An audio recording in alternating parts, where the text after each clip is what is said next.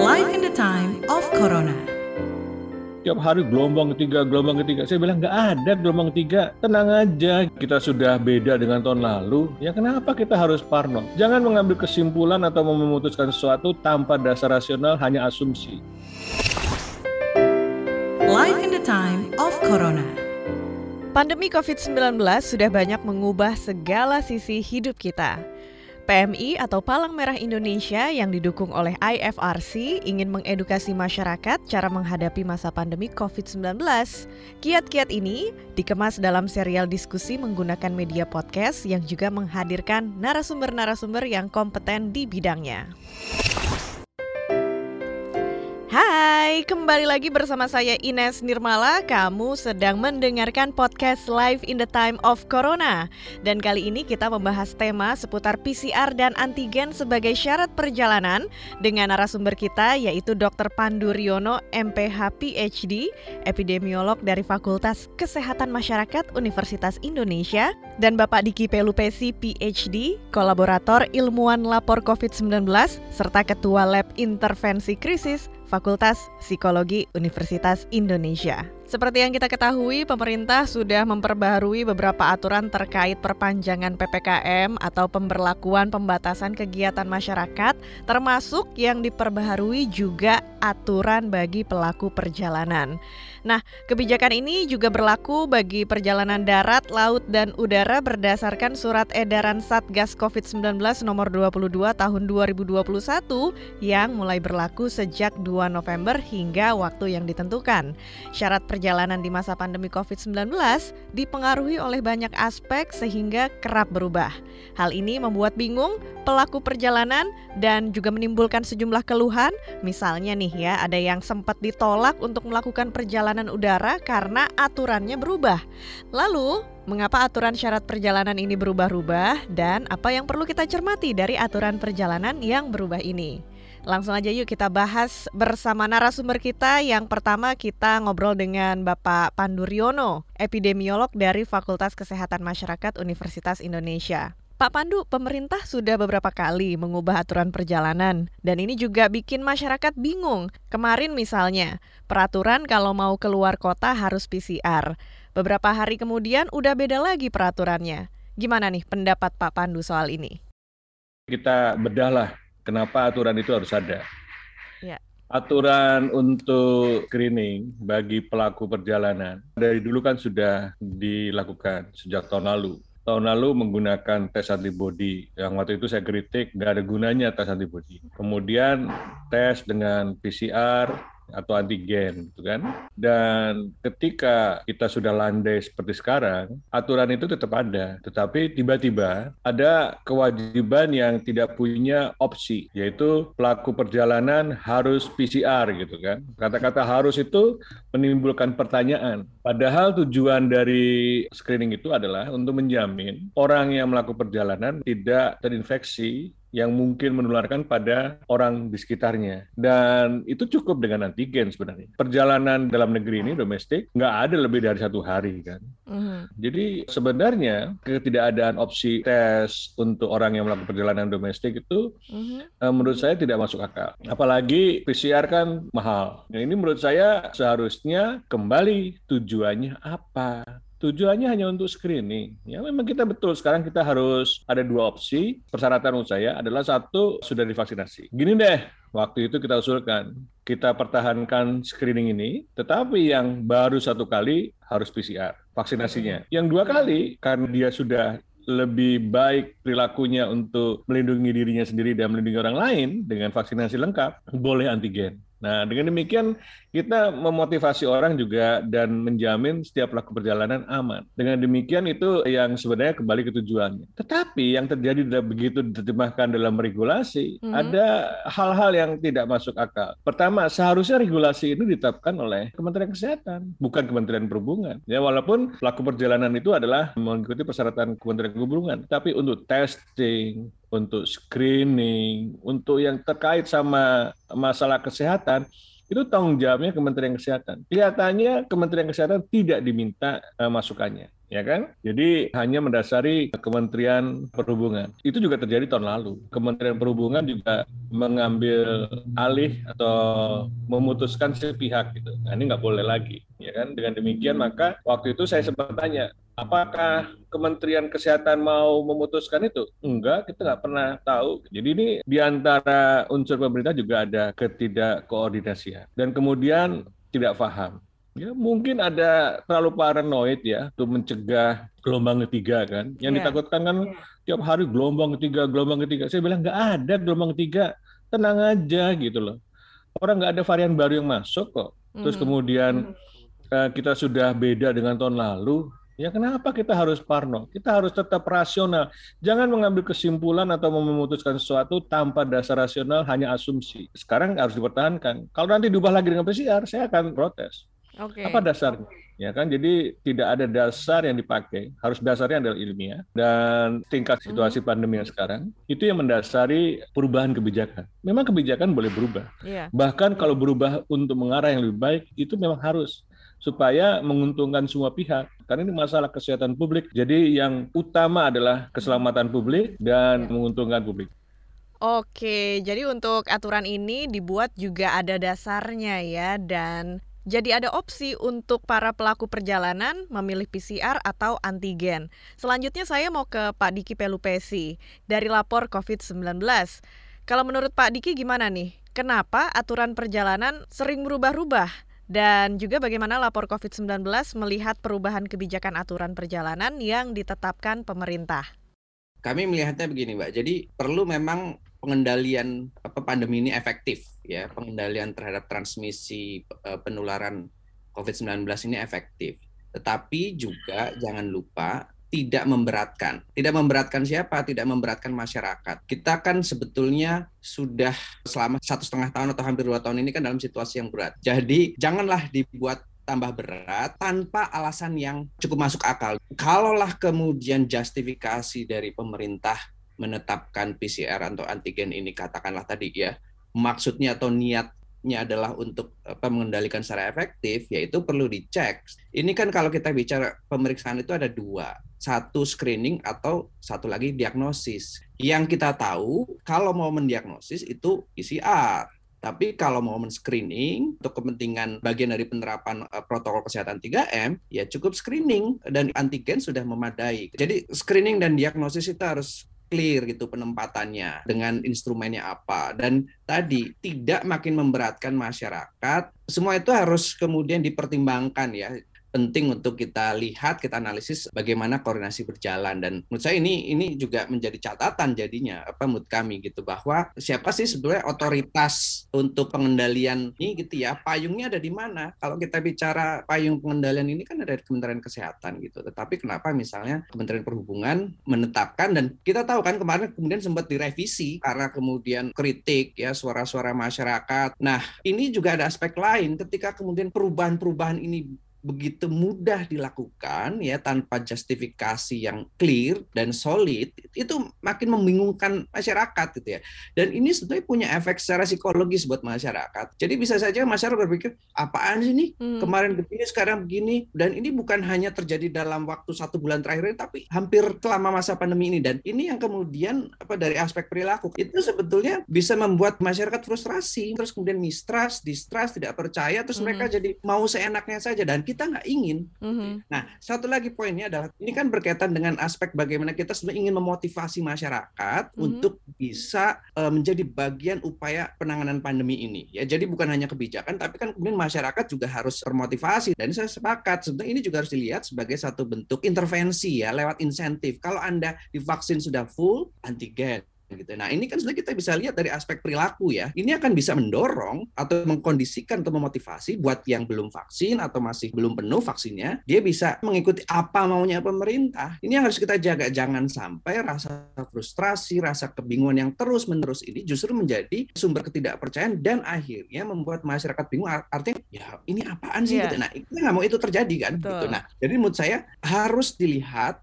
kebijakan itu sejauh mana dia dipahami dan kemudian bisa memotivasi masyarakat untuk seperti yang kita kehendaki dan ini kan sebenarnya bukan kehendak pemerintah saja tetapi ya. masyarakat kita semua juga pengen ini kita sama-sama ayo kita berjuang mengendalikan pandemi ini.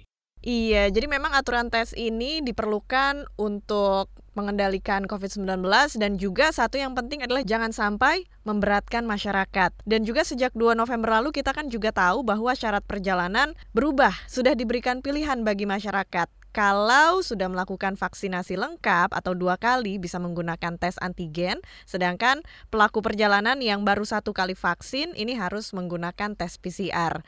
Nah, saya balik lagi ke Pak Panduryono, bisa dijelaskan Pak, perbedaan antigen dan PCR itu apa dan juga apa yang menyebabkan perbedaan harganya. Ini sepertinya masih banyak orang yang kepo dan butuh informasinya.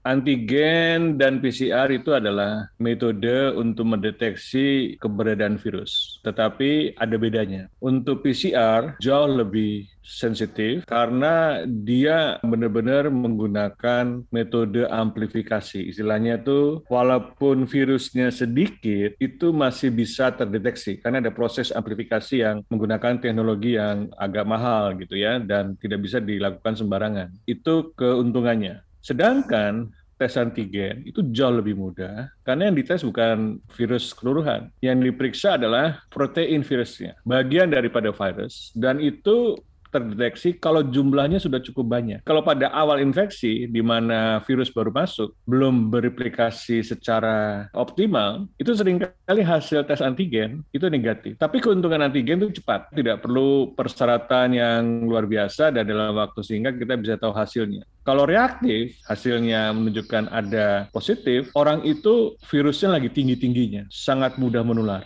Dan pada awal infeksi, sering kali hasilnya tidak reaktif atau negatif. Jadi disebut negatif palsu. Dia sudah membawa virus, ya, tapi kemampuan menularnya ada, tapi tidak setinggi faksa infeksiusnya. Jadi antigen itu hasilnya adalah untuk melihat apakah dia fase menularkan, mudah menular atau tidak. Ya, karena itu berlakunya cuma satu hari. Dengan metode yang beda, membedakan biayanya, biaya operasional, biaya penggunaan reagen dan sebagainya. Jadi komponen cost-nya beda. Tentu yang antigen jauh lebih murah. Nah, itu tergantung tujuannya. Walaupun lebih murah, kedua cara tadi, PCR dan antigen, itu tetap menjadi tanggung jawab Kementerian Kesehatan untuk standarisasi kualitasnya. Jangan sampai harganya ditekan-tekan-tekan, tapi kualitasnya tidak sesuai dengan standar. Kan itu pemerintah perannya sangat besar sekali, karena standarisasi pelayanan, termasuk standarisasi lab, petugasnya gimana, cara pemeriksaannya gimana, apakah ada pelatihan atau tidak, itu tanggung jawabnya pemerintah. Kalau tidak, nggak diizinkan. Ya, jadi ada daftar, misalnya laboratorium yang boleh melakukan pemeriksaan PCR dan sebagainya itu eh, berdasarkan penilaian yang objektif. Tentunya kalau pembiayaan itu tergantung banyak hal. Pertama investasi. Kalau di lab pemerintah, baik pemerintah daerah maupun Kementerian Kesehatan, standarnya dibangun dengan biaya pemerintah, tapi nggak banyak. Dengan kebutuhan pandemi seperti ini, pihak non pemerintah juga diminta memberikan bantuan menginvestasi sebagian dananya untuk melakukan lab sesuai dengan standar tadi. Kemudian produknya, apakah semuanya sudah diproduksi dalam negeri? Kalau sudah produksi dalam negeri dan sudah memenuhi standar, sebaiknya dianjurkan. Kalau masih impor, bisa saja dilakukan penekanan biaya impor dengan membebaskan pajak masuk. Nah, ini yang menurut saya menyebabkan variasi harga berlaku. Tetapi ada standar. Standarnya berapa yang termahal. Bisa saja lab pemerintah karena sebagian sudah dibiayai oleh pemerintah, itu bisa lebih murah.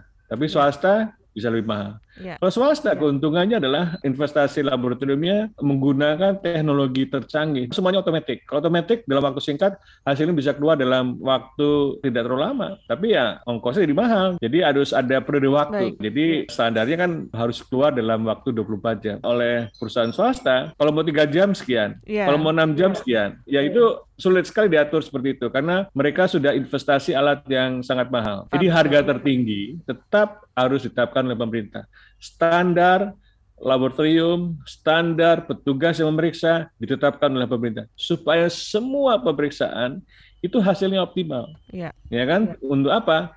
Untuk mendeteksi orang yang kemungkinan membawa virus dan mendeteksi orang yang infeksi. Karena 80% lebih orang yang membawa virus itu tidak bergejala. Iya. Kalau tidak dites, nggak ketahuan. Betul. Itu sebabnya kenapa penularan COVID ini sangat sulit di- ditekan karena sebagian besar tidak bergejala. Oke, sekarang kita udah jelas ya perbedaan PCR dan antigen menurut fungsi dan tujuannya tadi udah dijelaskan oleh Pak Panduryono dan juga apa sih yang menyebabkan perbedaan harga dari tes PCR ataupun antigen. Nah, balik lagi sekarang kita ngomongin seputar peraturan yang berubah-ubah. Ini saya mau ngobrol sama Pak Diki Pelupesi lagi nih. Gimana saran Pak Diki kepada masyarakat di tengah peraturan seputar PPKM dan penanganan COVID-19 yang terus berubah dan ini akhirnya bisa menyebabkan masyarakat jadi skeptis kepada pemerintah. Gimana sarannya, Pak? Ya ini idealnya ya. Dia bisa terus terinformasikan atau bukan terinformasikan, artinya dia harus well informed. Well informed itu berusaha mencari informasi. Karena kan kemudian kalau kita bicara informasi dari pemerintah yang sifatnya regulasi itu kan bicara pengaturan-pengaturan, panduan-panduan yang kalau kita ikuti itu bisa menjadi satu cara atau upaya untuk penanganan pengendalian pandemi ini. Yang pertama itu prinsipnya ya. Meskipun itu saya akui tidak mudah ketika kemudian informasi itu berubah-ubah dan sebetulnya juga di tengah orang sudah lelah, terus mungkin ada juga ada perasaan bingung, frustrasi karena berubah-ubah itu. Tetapi mau tidak mau menurut saya itu harus menjadi standar perilaku lah gitu ya bahwa penting untuk kemudian cukup informasi. Nah, kedua tentu saja ya kita bicara masih dalam situasi pandemi ini belum berakhir gitu ya dan kita tahu ada langkah-langkah yang masyarakat itu menjadi bagian dari upaya penanganannya yaitu apa ya tentu saja kita bicara patuh atau disiplin terhadap protokol kesehatan itu itu penting kemudian vaksinasi itu penting. Terus kemudian misalnya kita bicara ada satu cara gitu yang diupayakan meskipun itu sebenarnya masih buat saya bias kota gitu ya dan bias kelas menengah ke atas ya kita bicara aplikasi peduli lindungi. Itu kan menurut saya belum semua orang di Indonesia itu cukup familiar terus cukup merasa mudah gitu ya Yeah. menggunakan aplikasi peduli lindungi itu. Tapi ya mau tidak mau itu hal-hal yang mendasar yang memang harus kita lakukan sebagai masyarakat ya. Ya coba mengikuti apa, apa yang kemudian dibuat lah oleh regulator ya oleh eh, negara oleh pemerintah yang memang kita beri kepercayaan untuk bisa meregulasi dan me- mengelola dan pada akhirnya kita berharap eh, bisa mengendalikan pandemi ini atau menyelesaikan pandemi ini. Iya, mau nggak mau kita memang harus mengikuti peraturan yang dibuat oleh pemerintah terkait COVID-19 walaupun itu berubah-berubah. Ya, kita sebagai masyarakat juga menjadi bagian dari upaya penanganan pandemi COVID-19 ini yang harapannya bisa akan segera pulih negara kita ya. Mudah-mudahan dalam waktu dekat bisa segera pulih dan kalau masyarakat butuh informasi yang tepat seputar penanganan dan kiat-kiat menghadapi pandemi COVID-19 bisa dengerin di podcast Live in the Time of Corona. Balik lagi ke Pak Diki, apa pesan untuk masyarakat yang sudah mulai melakukan perjalanan secara aktif? Pesan saya kita tahu bahwa protokol kesehatan itu masih menjadi kunci ya untuk pengendalian pandemi selain ada yang lain ya apa vaksinasi dan lain-lain. Tetapi patuh terhadap protokol kesehatan itu menjadi kunci dan penting untuk kita tetap harus patuh di saat kita melakukan mobilitas ya. Dan tentu saja kita harus hati-hati dalam menjalani mobilitas ini karena kita juga harus belajar dari kenaikan-kenaikan kasus gelombang-gelombang sebelumnya bahwa gelombang itu kemudian kita tahu ada satu dan dua ketika mobilitas itu meningkat gitu. Nah, sekarang kalau kita ingin melakukan mobilitas, bagaimana mobilitas itu tidak menjadi pintu masuk kenaikan kasus dan itu mau tidak mau kuncinya adalah protokol kesehatan. Selain Ya. memang kemudian kita bicara PCR dan antigen itu sebagai satu instrumen ya untuk kemudian menjadi lebih lebih aman lah kita melakukan mobilitas. Oke, protokol kesehatan memang tetap menjadi kunci dalam penanganan COVID-19 selain juga masyarakat diminta untuk melakukan vaksinasi COVID-19. Selanjutnya ke Pak Panduryono, ada himbauan apa untuk masyarakat terkait perubahan aturan perjalanan dan juga gimana harapannya Pak agar Indonesia bisa keluar dari pandemi? Indonesia jangan khawatir bisa, dalam tanda bisa ya, mengatasi pandemi ini. Buktinya sekarang kita bisa menekan penularan. Artinya upaya yang yang kita lakukan, ikhtiar apa pun yang kita lakukan, walaupun tidak sempurna, walaupun membingungkan, berdampak juga kepada kita semua. Tetapi kita harus mempertahankan ini. Problemnya mempertahankan fase yang sekarang itu tidak mudah. Dan itu harus bersama-sama. Jadi kesadaran pemerintah supaya lebih terbuka, melakukan komunikasi yang tidak boleh lelah, dan jangan marah kalau dikritik, ya kan? Jangan defensif kalau dipertanyakan, terbuka aja kalau memang untuk kepentingan bersama. Kedua, masyarakat itu sadar bahwa sebenarnya pengendalian pandemi ini tergantung kita semua masyarakat. Siapa yang disuruh pakai masker? Masyarakat. Siapa yang harus divaksinasi? Masyarakat. Jadi kalau kita mau bersama-sama mengendalikan pandemi, ya kita lakukan bersama-sama. Tidak ada yang sempurna, baik masyarakat maupun pemerintah. Tapi kita tidak boleh kemudian saling menjatuhkan karena kita saling mengkoreksi dan saling bahu-membahu agar Indonesia adalah negara yang pertama di dunia ini yang berhasil mengendalikan pandemi dan itu bisa. Baik, untuk keluar dari pandemi kita harus gotong royong, kita lakukan bersama-sama. Amin, mudah-mudahan ya Pak ya Indonesia bisa jadi negara yang pertama berhasil mengendalikan pandemi COVID-19.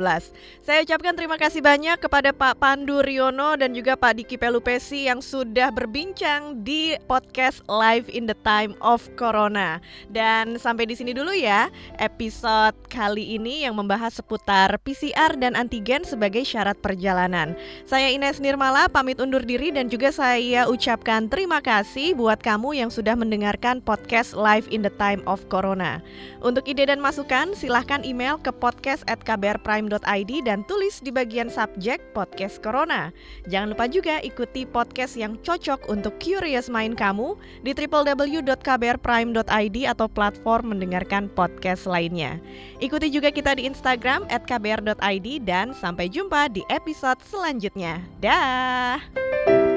Life in the time of Corona.